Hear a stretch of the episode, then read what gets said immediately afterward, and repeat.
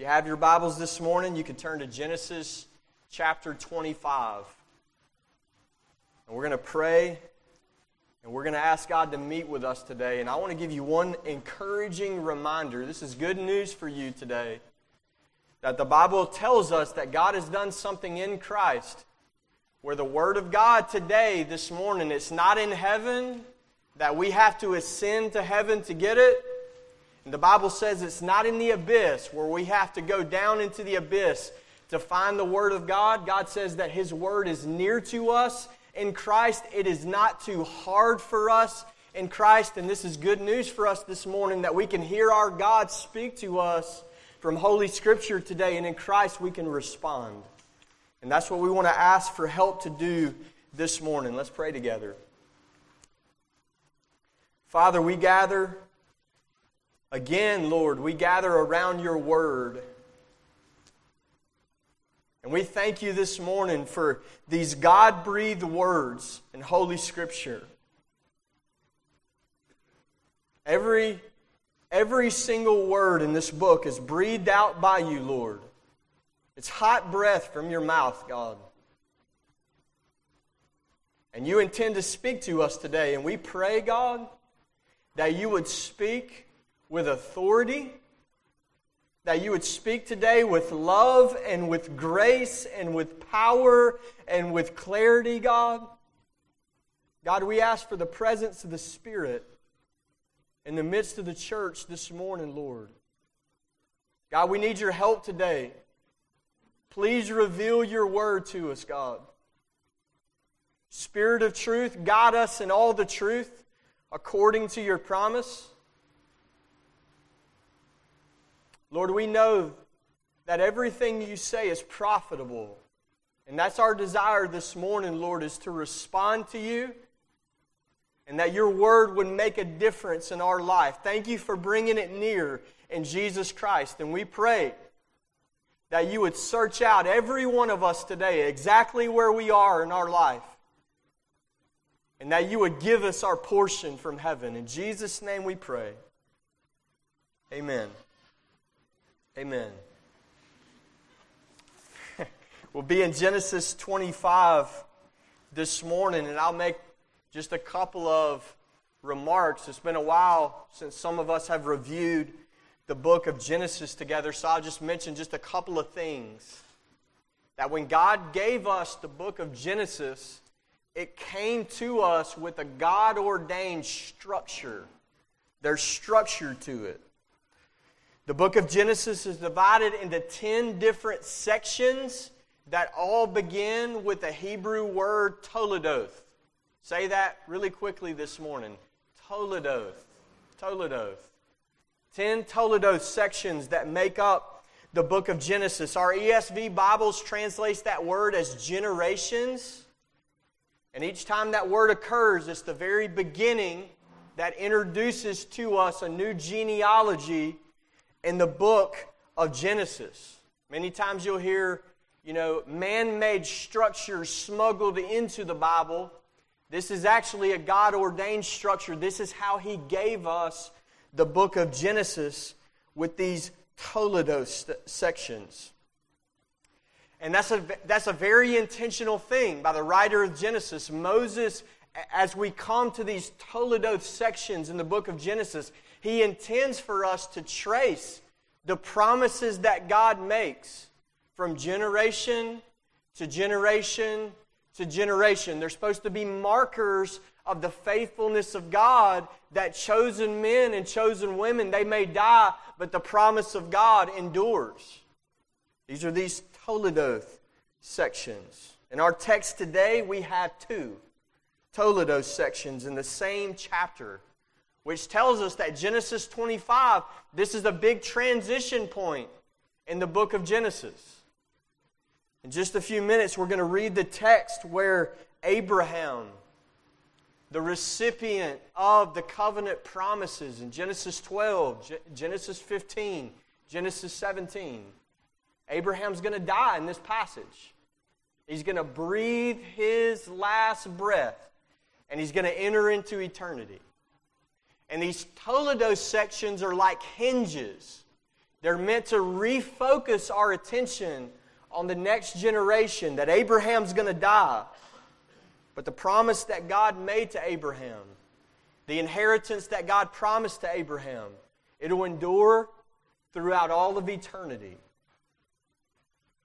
We're going to see Genesis 25, the focus is going to shift from Abraham to his sons as the inheritance is passed on to the chosen heir. So let's pick our text up this morning in Genesis 25. 25. I highly considered having someone else read this text this morning, and in just a few minutes, you'll figure out why. Let's read God's word together. Verse 1 Abraham took another wife whose name was Keturah she bore him Zimran, Jokshan, Medan, Midian, Ishbak, and Shua. Jokshan fathered Sheba, Dedan. The sons of Dedan were Ashurim, Letushim, and Leuman. The sons of Midian were Ephah, Epher, Hanak, Abidah, and Eldah. All these were the children of Keturah. Verse 5 Abraham gave all he had to Isaac, but to the sons of his concubines, Abraham gave gifts. And while he was still living, he sent them away from his son Isaac eastward to the east country. These are the days of the years of Abraham's life 175 years. Abraham breathed his last and died in a good old age, an old man and full of years, and was gathered to his people. Isaac and Ishmael, his sons, buried him in the cave of Machpelah, in the field of Ephron, the son of Zohar the Hittite east of Mamre, the field that Abraham purchased from the Hittites. There, Abraham was buried with Sarah, his wife. After the death of Abraham, God blessed Isaac, his son, and Isaac settled at Beer Lahairoi. These are the generations of Ishmael, Abraham's son, whom Hagar the Egyptian, Sarah's servant, bore to Abraham. These are the names of the sons of Ishmael, named in order of their birth Nebaioth, the firstborn of Ishmael, and Kedar, and Abiel, Mibsam, Mishma, Duma, Massa, Hadad, Tema, Jetur, Naphish, and Kedemah. Verse 16. These are the sons of Ishmael, and these are their names. By their villages and by their encampments, twelve princes according to their tribes. These are the years of the life of Ishmael 137 years. He breathed his last and died and was gathered to his people. They settled from Havilah to Shur, which is opposite Egypt in the direction of Assyria. He settled over against all his kinsmen. And so this is the beginning of our text together this morning. And we see in verse 8 that Abraham dies, and the text tells us at 175 years old. 175 years old. Now, if we remember earlier in the book of Genesis, Abram was 75 years old before he responds to the call of God and goes out in search of the promised land. And what this means is that this man of God, this faithful man of God, has sojourned in the land of Canaan for 100 years, and then he breathes his last breath. And in verse 9, we're told that his body rests in this very specific location, the cave of Machpelah. The cave of Machpelah. You remember just a couple of chapters earlier, this is the same place where Sarah, his wife, was buried, and he bought this cave from the Hittites. And listen, this is important. This is the only piece of land that this man officially owns after 100 years of faithfully following Yahweh, the one true God, the one who was destined to inherit the land of Canaan, the promised land. He dies, he breathes his last, and all he has to show for it is one piece of land the cave of Machpelah. Hebrews 11 comments back on Abraham's life, and it reminds us that Abraham, he was not living for the here and now. He was a man of faith. He was looking forward to the fulfillment of God's promises. Listen to what the writer of Hebrews says about Abraham, beginning in Hebrews 11, verse 9. It says, By faith he went to live in the land of promise, as in a foreign land, living in tents with Isaac and Jacob, heirs with him of the same promise. For he was looking forward, he was looking forward to the city that has foundations, whose designer and builder is God. That's the description of the man of faith. He looks forward, looks forward, looks past his life, his brief, vain vapor of a life here on earth, and he looks forward to a coming city. Writer of Hebrews goes on to say about Abraham and all the patriarchs. Hebrews 11, verse 13 says, These all died in faith.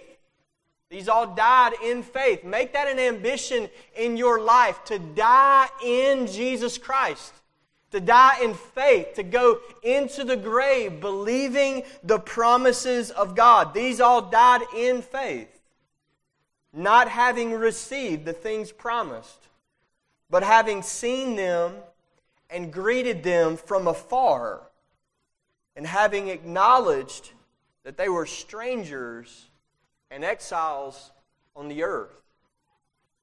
So Genesis 25 is the closing chapter in Abraham's life. Abraham, the man of faith, the man who believed the promises of God. And what we're going to see is in his very last moments, his very last actions as the patriarch, the chosen one, are going to be responses of faith to the promises of God. And I want to explain that to you this morning. Very brief attention in Genesis 25 is given to the other sons of Abraham. To the other sons of Abraham. We have a list of names in verses 1 through 4, and these are the sons of Keturah, Abraham's other wife, other concubine.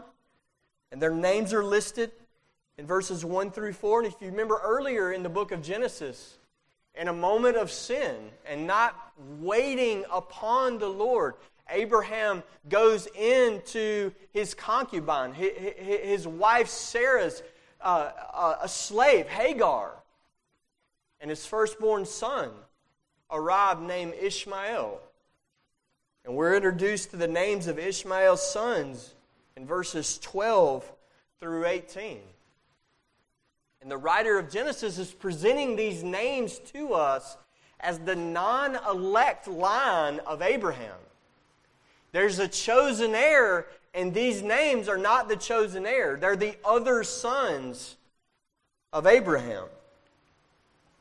In verse 6, and here's what we need to understand this is an act of faith, an act of faith, not an act of hatred, but an act of faith. In verse 6, we're told that Abraham takes these other sons and he sends them away from the chosen one.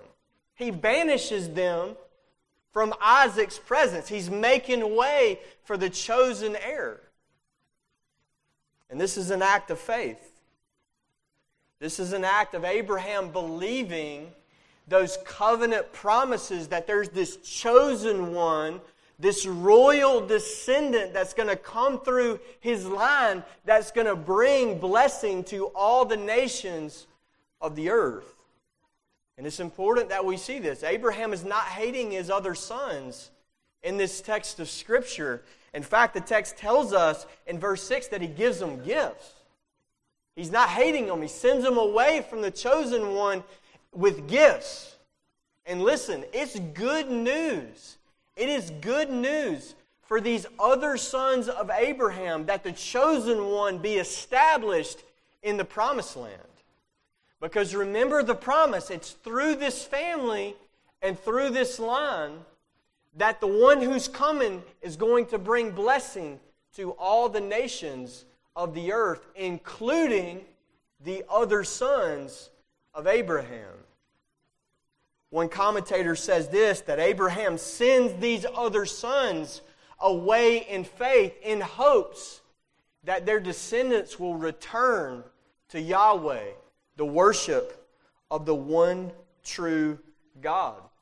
Isaiah the prophet actually picks up this theme that the other sons of Abraham will find blessing in the chosen son of Abraham. And Isaiah prophesies the return of these other sons of Ishmael. Listen to these words in Isaiah 60, verse 6 and 7. Isaiah says this A multitude of camels shall cover you the young camels of Midian. Sound familiar? And Ephah. Sound familiar? And those of Sheba shall come. They shall bring gold and frankincense and shall bring good news, the praises of the Lord. All the flocks of Kedar shall be gathered to you. The rams of Nebaioth shall minister to you. They shall come up with acceptance on my altar, and I will beautify my beautiful house. The prophecy is that these sons will find blessing in the chosen one, in Isaac. This is an act of faith of Abraham. And it's good news to all of his sons that he be established as the undisputed heir of the promise of the covenant.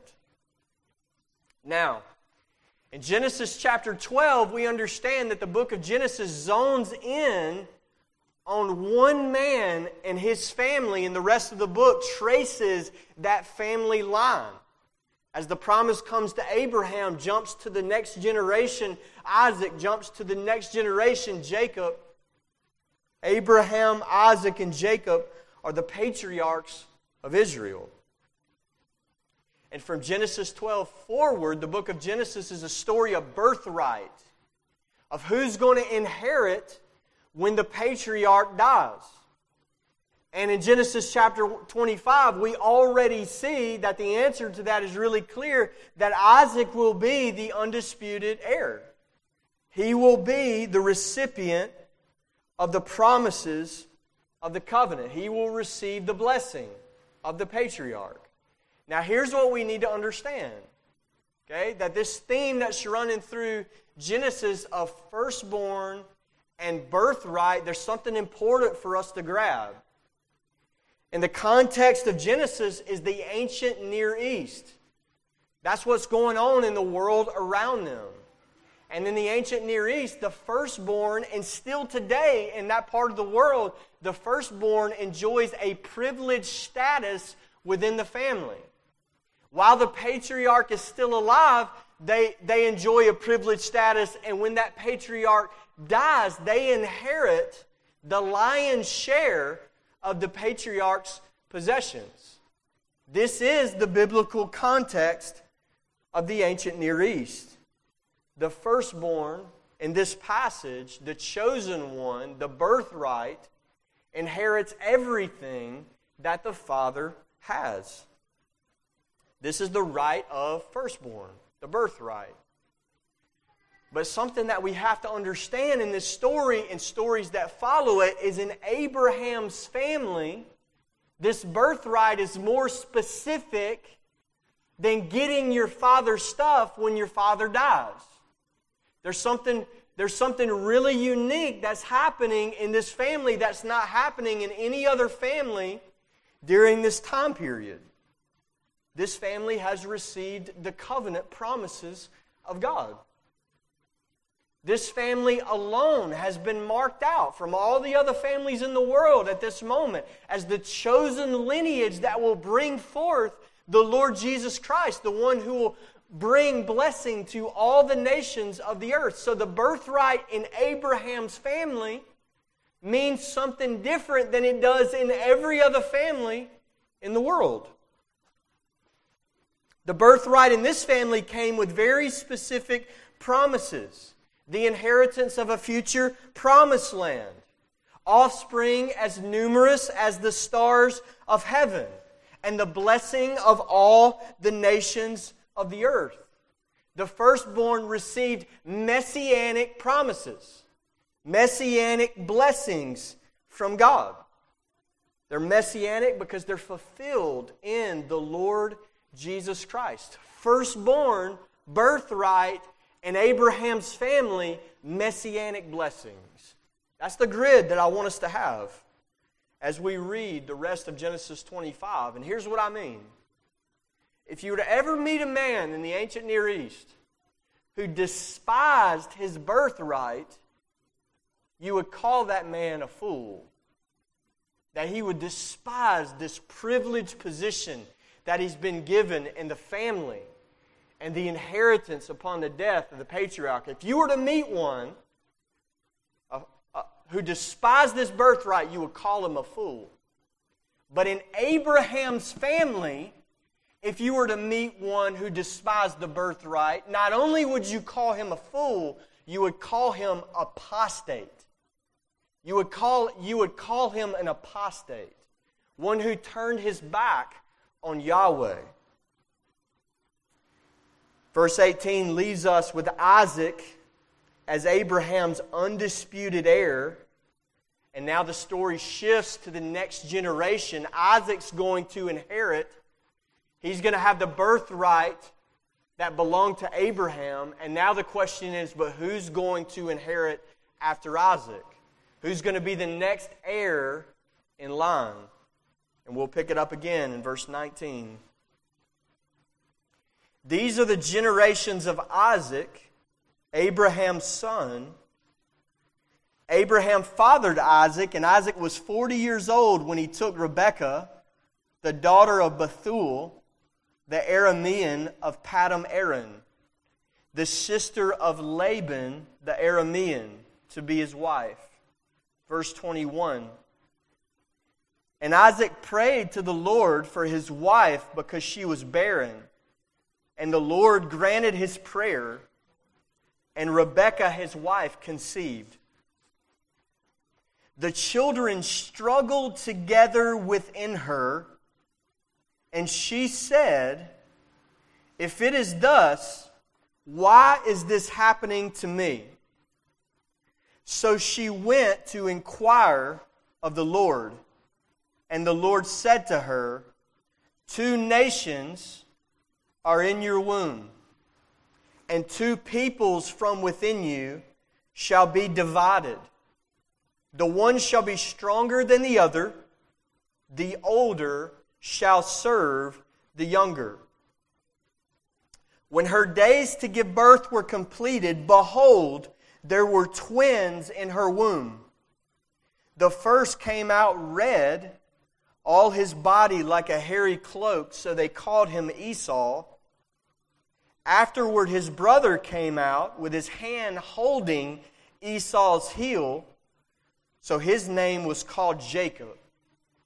Isaac was 60 years old when she bore them. So, what I want us to see is we come to the second generation, Isaac and Rebekah, and here we bump in again to this theme of barrenness. Barrenness in the chosen family.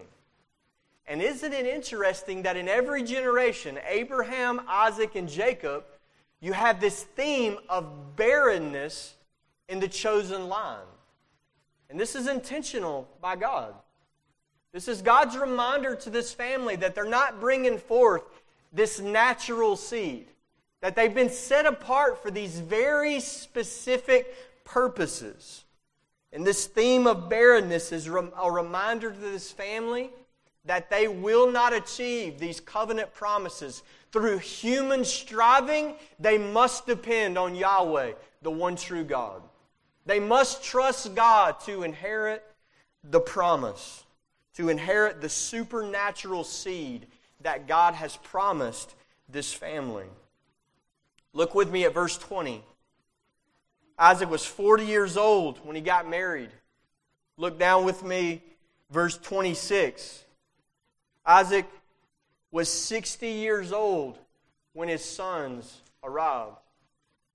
Even the simplest of math will tell you that this chosen family, the chosen one, was married for 20 years before the promise broke into fulfillment. Now, I want you to think about that. This couple was destined and promised by God, you will be the one to bring forth offspring.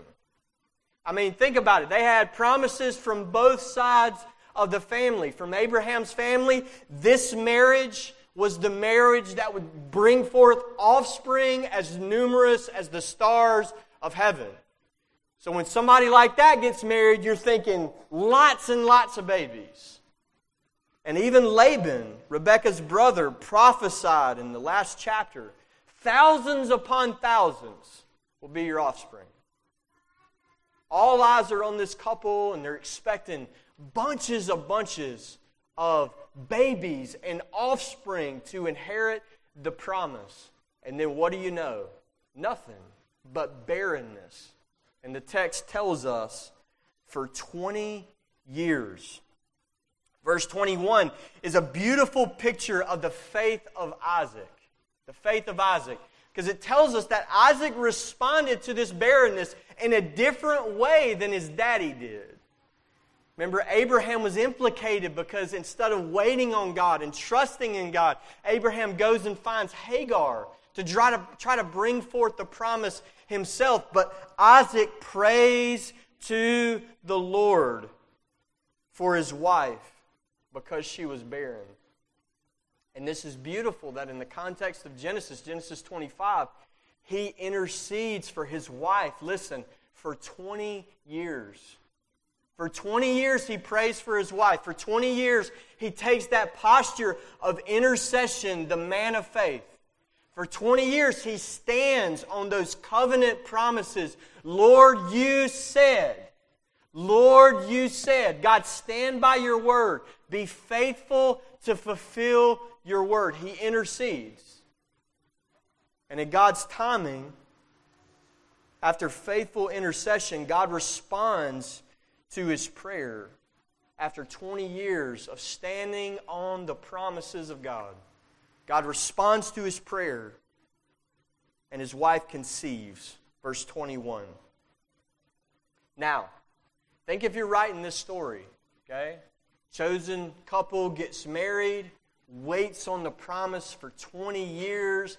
All of a sudden, the promise breaks forth into fulfillment, and this is where you insert that happily ever after ending, right? This is what you're waiting for. And look what we find instead in Holy Scripture. The children struggled together within her. Verse 22. Children struggled together within her. Literally, in the Hebrew, this is rendered that these children are crushing one another within her. This is a prophetic sign, okay?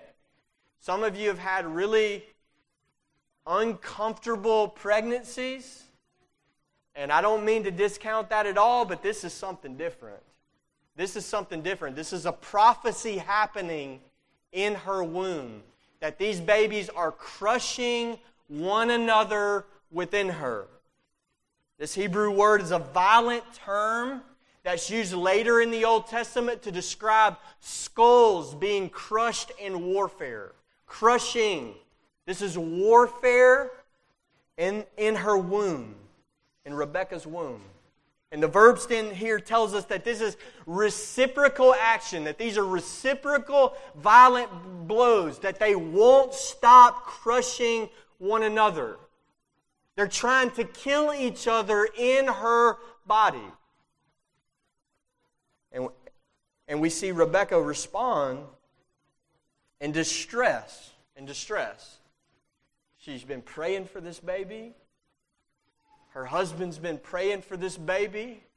And now all of a sudden she's scared because she thinks either I'm about to die or these babies are about to die. And so she cries out to the Lord. This is the cry of suffering all through Scripture. Why? Why?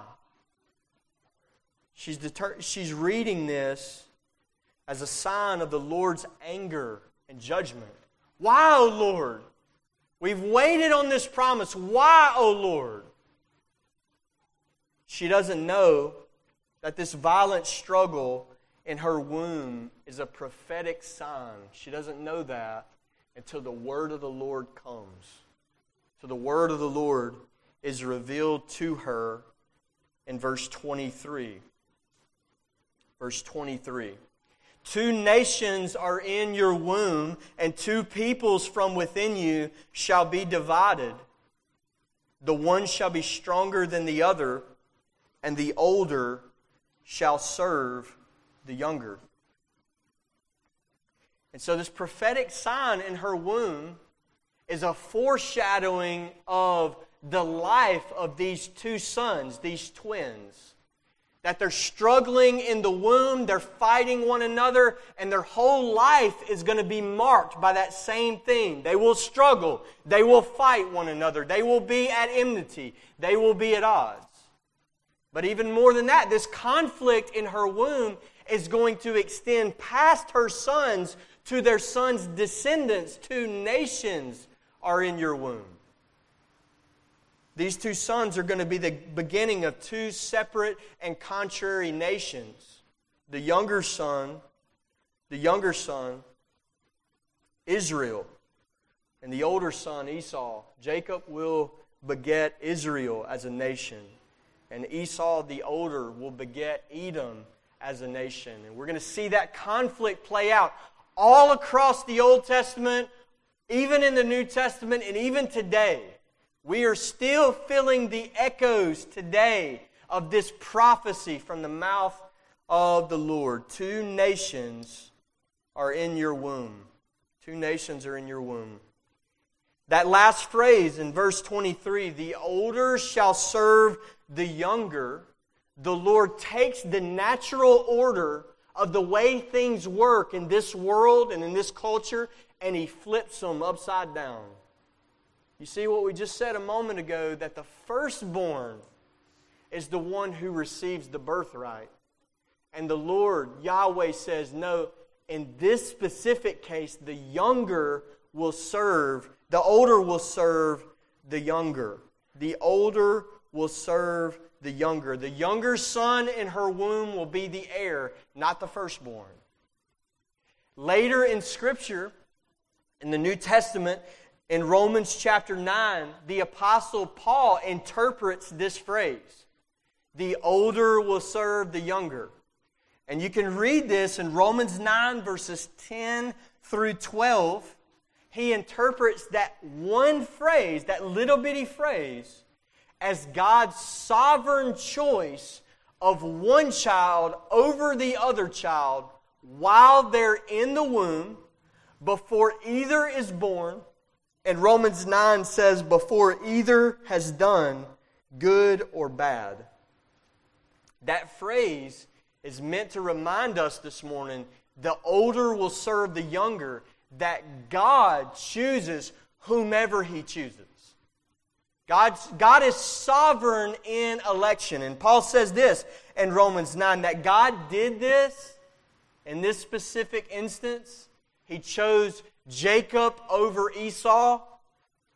Romans 9, so that God's purpose according to election might stand. Might stand. So, this is one of many places in the Bible that we're reminded that the God of Scripture has the sovereign right to be merciful to whomever he will be merciful. That's the God of the Bible, and we need to check ourselves, okay? If your God doesn't have the sovereign right to show mercy to whomever he will show mercy, you better check yourself because the God of Scripture is merciful to whom he is merciful. It's his sovereign prerogative. Before either child is born, before either does good or bad, this is his purpose in election. And in this specific case, he reverses the natural order he reverses the natural order, and God often does this with his purposes in election. In fact, I want to read this to you in 1 Corinthians chapter 1. Often throughout Scripture, we see the Lord take the normal ways that, that things are done in the world and then he flips them upside down. Or you could even say right side up. 1 Corinthians chapter 1, verse 26 says this Consider your calling, brothers. Not many of you were wise according to worldly standards. Not many were powerful. Not many were of noble birth. But God chose what is foolish in the world to shame the wise. God chose what is weak in the world to shame the strong. God chose what is low and despised in the world, even things that are not, to bring to nothing the things that are, so that no human being might boast in the presence of God. You say, why election? Why all this stuff about election? The Bible says this so that no human being may boast in the presence of God so that no human being would ever dream that is because of anything in you that you're saved, that you're in heaven forever, so that no human being would boast in the presence of God. This is the sovereign God of election. This is a prophecy. Prophecy in the womb, prophecy during the pregnancy and then as the twins are born, we see that their birth is also prophetic. Think about this. Think, think about how, how intense of a struggle that this foreshadows. That these two boys, as they're being delivered, in the process of being delivered out of the womb, they're still fighting.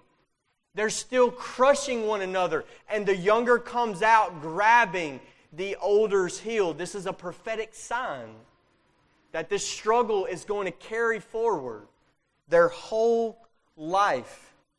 Jacob, the younger son, is born grabbing the heel. His entire life will be marked by a struggle to outdo his brother, to strive against his brother, to, to take the place of his brother, to run past his brother, the firstborn. And this struggle continues as these boys grow. We'll pick it up again in verse 27. When the boys grew up, Esau was a skillful hunter, a man of the field, while Jacob was a quiet man, dwelling in tents. Isaac loved Esau because he ate of his game, but Rebekah loved Jacob once, when Jacob was cooking stew, Esau came in from the field and he was exhausted. And Esau said to Jacob, Let me eat some of that red stew, for I am exhausted. Therefore, his name was called Edom. And Jacob said, Sell me your birthright now. Esau said, I'm about to die. Of what use is a birthright to me? Jacob said, Swear to me now. So he swore to him and sold his birthright to Jacob. Then Jacob gave Esau bread and lentil stew, and he ate and drank and rose and went his way. Thus Esau despised his birthright.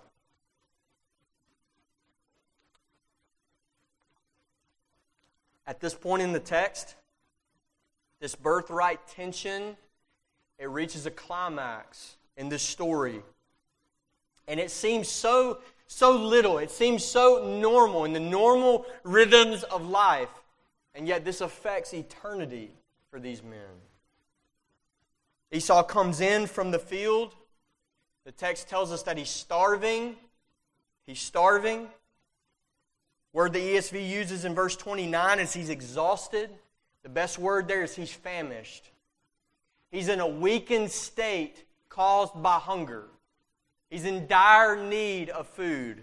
And some commentators speculate that this actually happens during the famine that's mentioned to us in the first verse of the next chapter of Scripture. Esau is famished. Verse 30 Esau says to Jacob, Let me eat some of that red stew, for I am famished. I'm starving. I need food.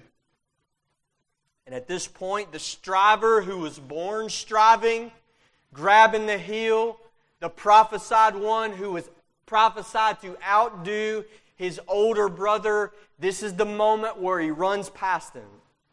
And he sees his brother Esau in a moment of dire weakness, and he pounces on him in treachery.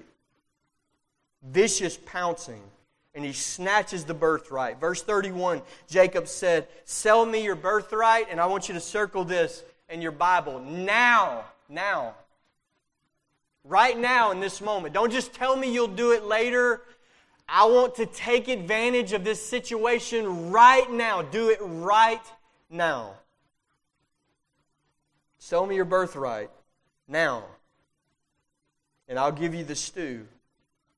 And just to make it double sure, in verse 33, Jacob says this. Verse 33 Swear to me. Swear to me now.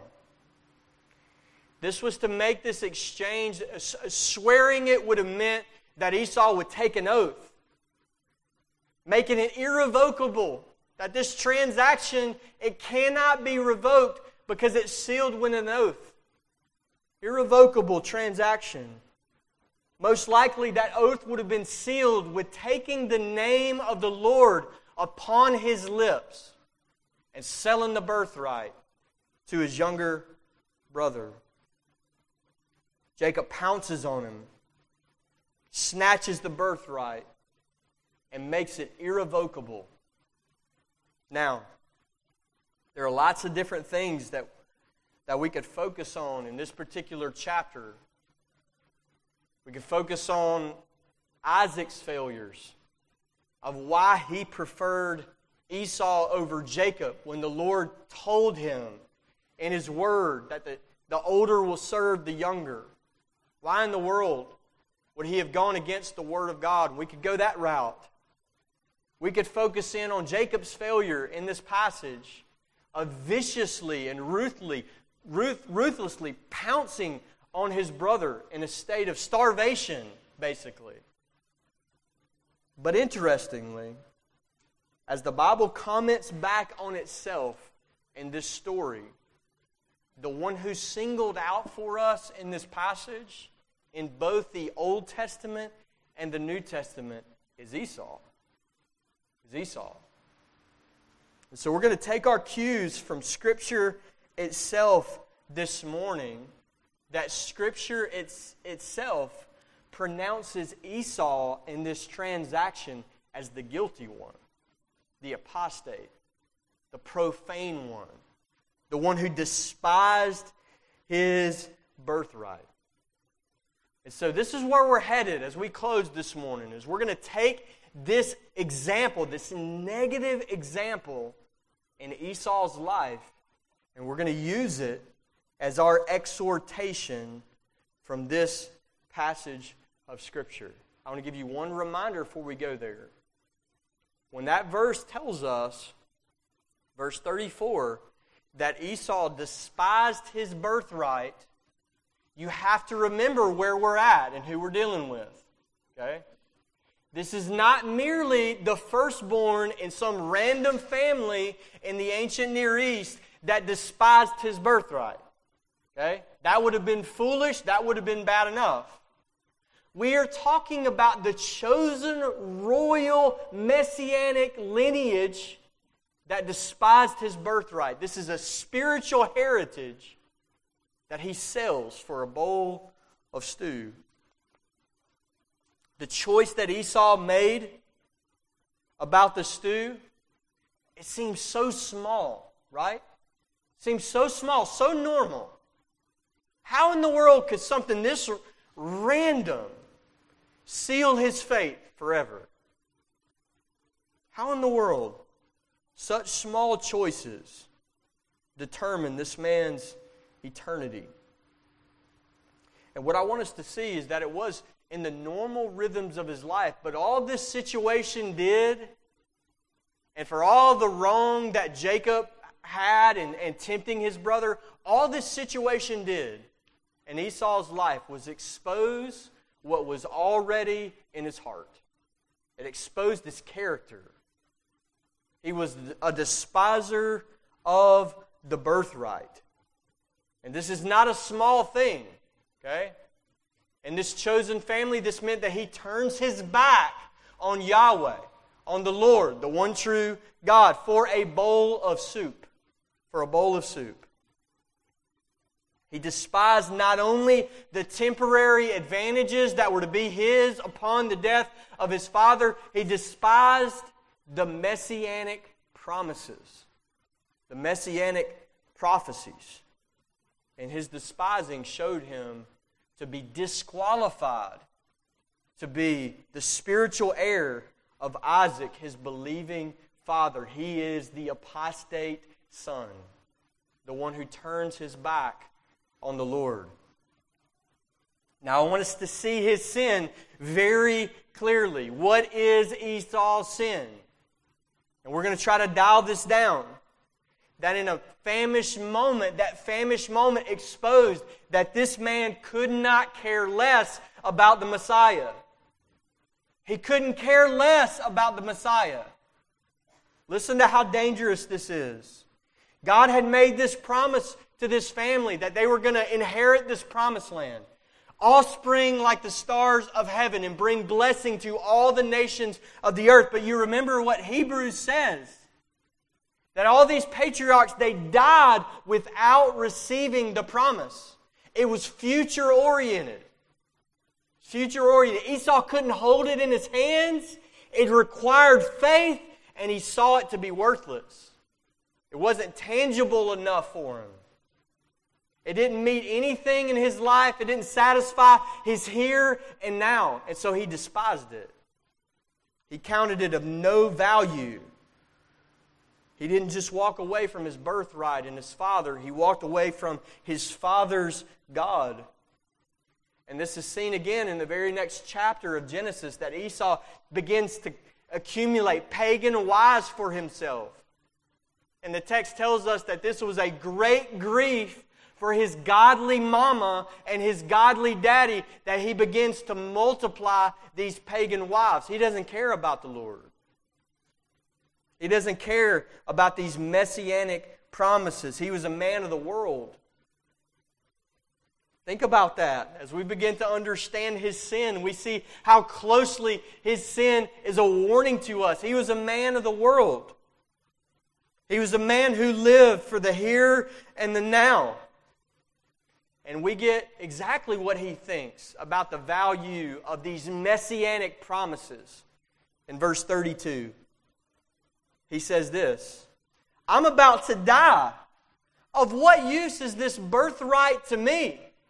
Give me some bread. I need something to eat. These promises are worthless to me. Now, I want us to understand what's he saying? because his birthright is a spiritual heritage, it's basically the equivalent of this I'm about to die. What use is eternal life to me? Give me some bread. I don't have time to think about eternity. I need something to eat right now. What use is it to me, this birthright? And just like Adam before him, he sells his birthright for food, for a meal.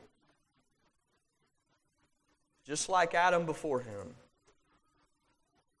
Flipping the words of Jesus around, he chooses to live by bread alone and not by every word that comes from the mouth of the Lord. And, and listen, let this sink in. This is what unbelief looks like in every generation. It looks exactly like Esau. In every generation, live for the moment gratify the flesh, concerned with the here and now, concerned with time, and not concerned with eternity.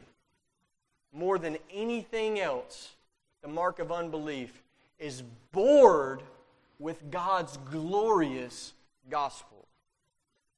Bored with God's glorious gospel. Do you know how dangerous that is? To hear the beautiful things of Jesus Christ, the beautiful messianic promises, the glorious grace of God that has been extended towards you in Jesus Christ. And for your response to be, yes, so what? What's for lunch?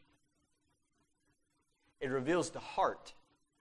It reveals a despising of this glorious grace that God has given you. This is what unbelief looks like in every age.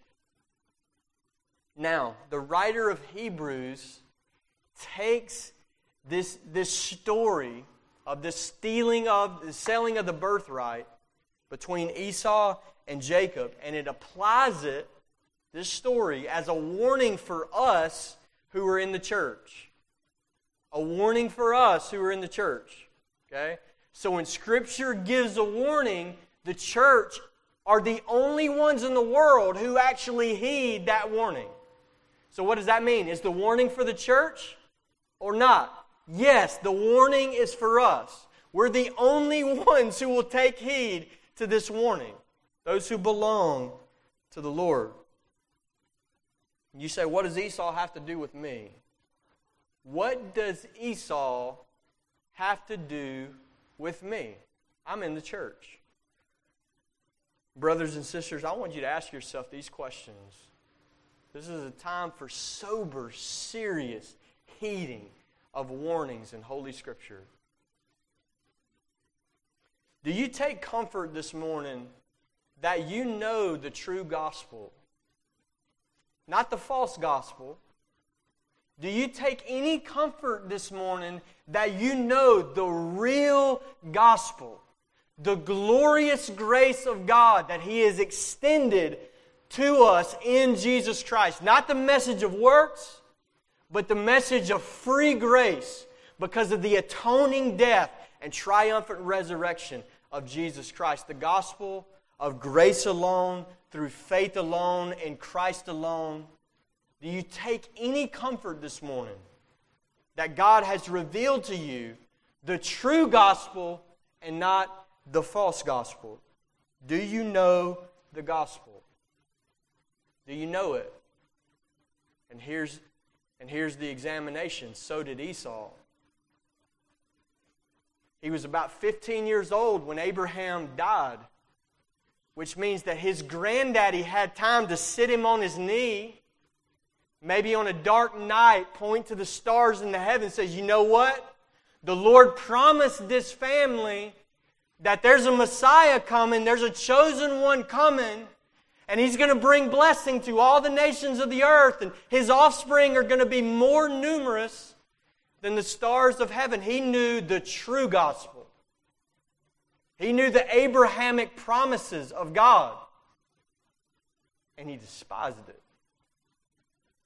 He knew it, and he didn't care about it. He knew it, and he didn't care about it. This theme is picked up in 2 Corinthians 4. That specifically what Satan is said to do in 2 Corinthians 4 is he blinds the minds of unbelievers. Blinds the minds of unbelievers. You know what that text says? He blinds them from seeing. Not only the true gospel, but its glory. He blinds them from seeing the glory of God in the face of Jesus Christ. Have you ever wondered that? How in the world someone can hear the glorious name of Jesus and his triumphant resurrection from the dead and his gracious gospel? How in the world somebody could hear that and be bored? The Bible says that their eyes are blinded and they don't see glory when they see Jesus Christ. Do you know the gospel this morning? So did Esau. So did Esau. Are you surrounded by godly men and women in your life? Godly influences. Those who spur you on to holiness and to love Jesus Christ. And I want to especially apply this to children in Grace Community Church. Children. Do you know how gracious God has been to you that your mama and your daddy are Christians? They're not pagans. They don't call upon the name of false gods. They're Christians. They worship Jesus. Are you thankful for that this morning? That you can look to the left, that you can look to the right, and you have tangible examples in your life all around you of people that love Jesus. And here's a sober, sober warning this morning. So did Esau. So did Esau. Esau's grandfather called upon the name of the Lord, sojourned in a land of promise for a hundred years, built altars, and called upon the name of Yahweh. Esau's daddy served the Lord and called upon the name of the Lord. Esau's mama served the Lord and called upon the name of the Lord. And yet, this man, he despised his birthright. He despised it for a single meal. And my question to you this morning is Are you taking heed in your life that you don't do the same thing that Esau did? That you despise these privileges that are all around you? Are you taking heed that you don't do the same thing that Esau did. This is exactly what the writer of Hebrews admonishes us to do. Hebrews 12, verse 16 See to it that no one is sexually immoral or unholy like Esau, who sold his birthright for a single meal. For you know that afterward, when he desired to inherit the blessing, he was rejected, for he found no chance to repent, though he sought it with tears. Beloved of God, Grace Community Church, brothers and sisters, I fear and tremble, and I'm not the only one. I speak on behalf of many of us. I fear and I tremble when I think about the possibility of an Esau being among us and numbered among us. Around the things of Jesus Christ, looking to the left, looking to the right, but at the end of the day, bored to death with Jesus Christ. Bored to death with his glorious gospel. The mark of an Esau is worldliness. A man or a woman who's consumed with time and not eternity. Consumed with the world, the pleasures of the world, the enjoyments of this world, this age, the possessions of this world and this age. This is what they mark as valuable, not the glorious gospel of Jesus Christ. It's a fearful thing of sinning away your spiritual privileges of being so close to the gospel of Jesus Christ and yet unbelieving. Fear and trembling. Imagine giving account of this on the day of judgment. There are millions of people that will stand before the Lord God and give an account of all of their sins and condemned to eternity who have never heard the name of Jesus. millions are guilty and have never heard the name of Jesus. I want you to imagine the day of judgment when the Esau's within the people of God give an account of how many times they heard the gospel. How many times they heard it. The pleading, the glorious grace of Jesus. That they were so close and rejected it. That they were so close and rejected it. Fear and trembling. Sinning your way to hell. So close to the gospel. We think Esau was a fool, and rightly so, because he sold eternal life so cheaply. He sold it for a bowl of stew. But I want you to, to think about Jesus' question this morning. Jesus says, What does it profit a man to gain the whole world and lose his soul? What does it profit a man to gain the entire universe and lose his soul?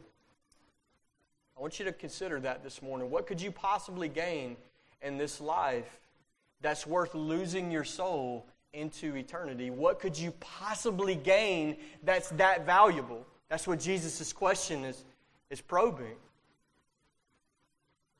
What sin is it that you find so enjoyable that you're going to drink it down to the dregs and, and inherit judgment through all eternity. What sin is that good?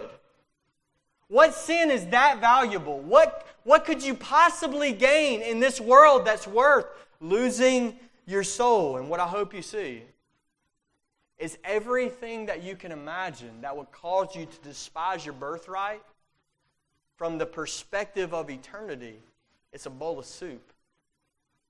$10 million in your pocket right now is a bowl of soup compared to eternity.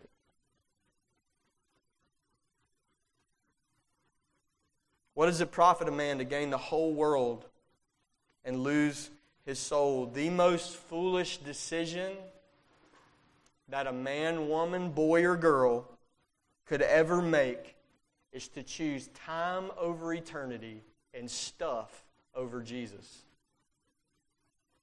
The most foolish decision that you will ever make. And I, I want to speak to anyone who's under conviction that the Holy Spirit of God is awakening you to things in your life right now that you must turn from.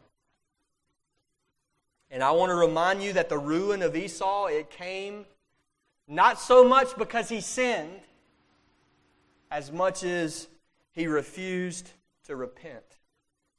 Not so much because he sinned, as much as he refused to repent. Look at verse 34. Look at the verbs. He ate, drank, rose, and he went his way. And I want you to observe how casual this man was in the process of turning his back on Jesus Christ ate, drank, rose, and went his way. Sold his birthright. What's for lunch? Refusal to repent. The problem with some of us in this room is our apathy to our own state. You need to be more, somebody here needs to be more bothered than you currently are. You need to get angry. You need to be disturbed. You need to lose sleep over the state of your soul. You don't need to go to work tomorrow. Everything in your life needs to hit a screeching pause. What does it profit a man to gain the whole world and lose his soul? And yet Esau sends his way to hell and he's casual about it. And our prayer is that the Lord would wake us up as we consider our latter end and these echoes from eternity. Wake us up, Lord. It's a fear, fearful thing to consider. An Esau within the body of Christ, an Esau within the church. And I want to leave you with a, with a word of hope. There is hope for you. There is hope for you in Jesus Christ. There's hope for you. I want to remind us of the true Son of God. This whole story is about birthrights and inheritance. And the Bible tells us that God has a beloved Son, His one and only begotten Son, and His name is Jesus Christ. And His birthright is not just a time thing, it's from eternity. Jesus is the firstborn, Colossians 1, of all creation.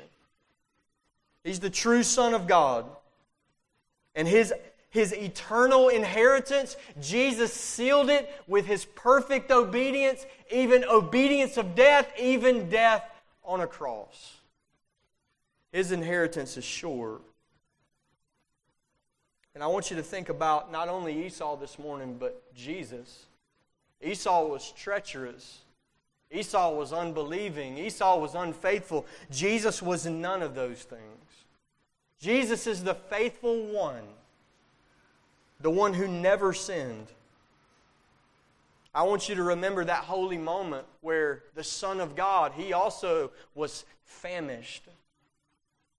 The Gospels tell us that he fasted for 40 days and 40 nights and he ate no food, and the Bible tells us that he was hungry. He was in a weakened state.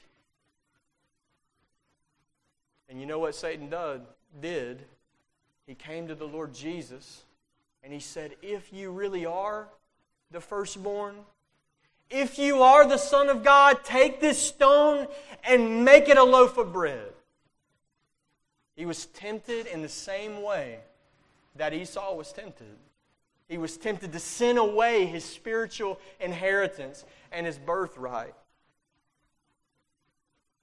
And Jesus is faithful where Esau failed. He chose to live not by bread alone, but by every word that comes from the mouth of God. This is your Savior, the faithful one, the one who was tempted in every way that we are, yet without sin.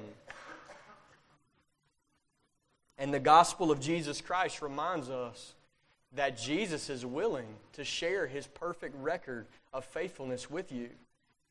If you're an Esau, if you've squandered your inheritance and lived in the world, the gospel is Jesus will give you his record and Jesus will take your record upon himself.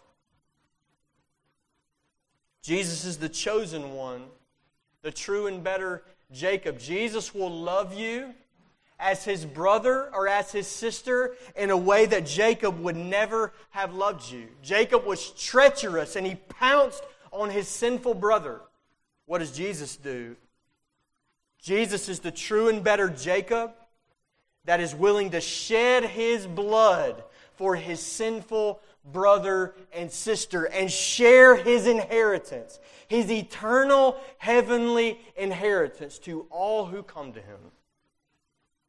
The only thing that'll keep you out of heaven is a refusal to repent a refusal to turn, a refusal to come to Jesus Christ. And so I'll leave you with this final exhortation. Do not be an Esau. Come to Christ. Come to the Lord Jesus. Come to Christ. Let's pray.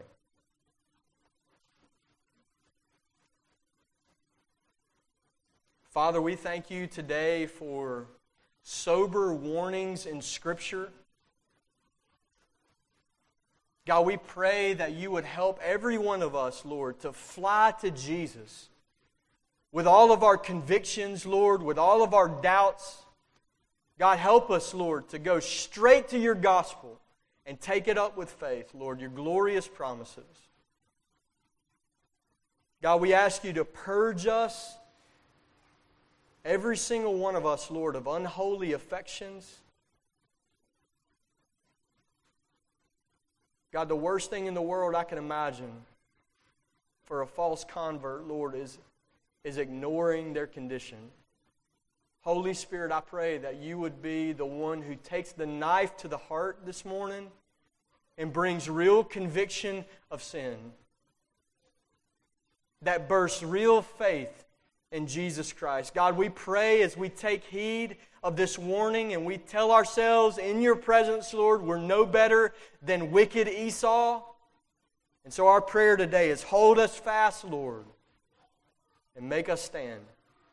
In Jesus' name we pray. Amen.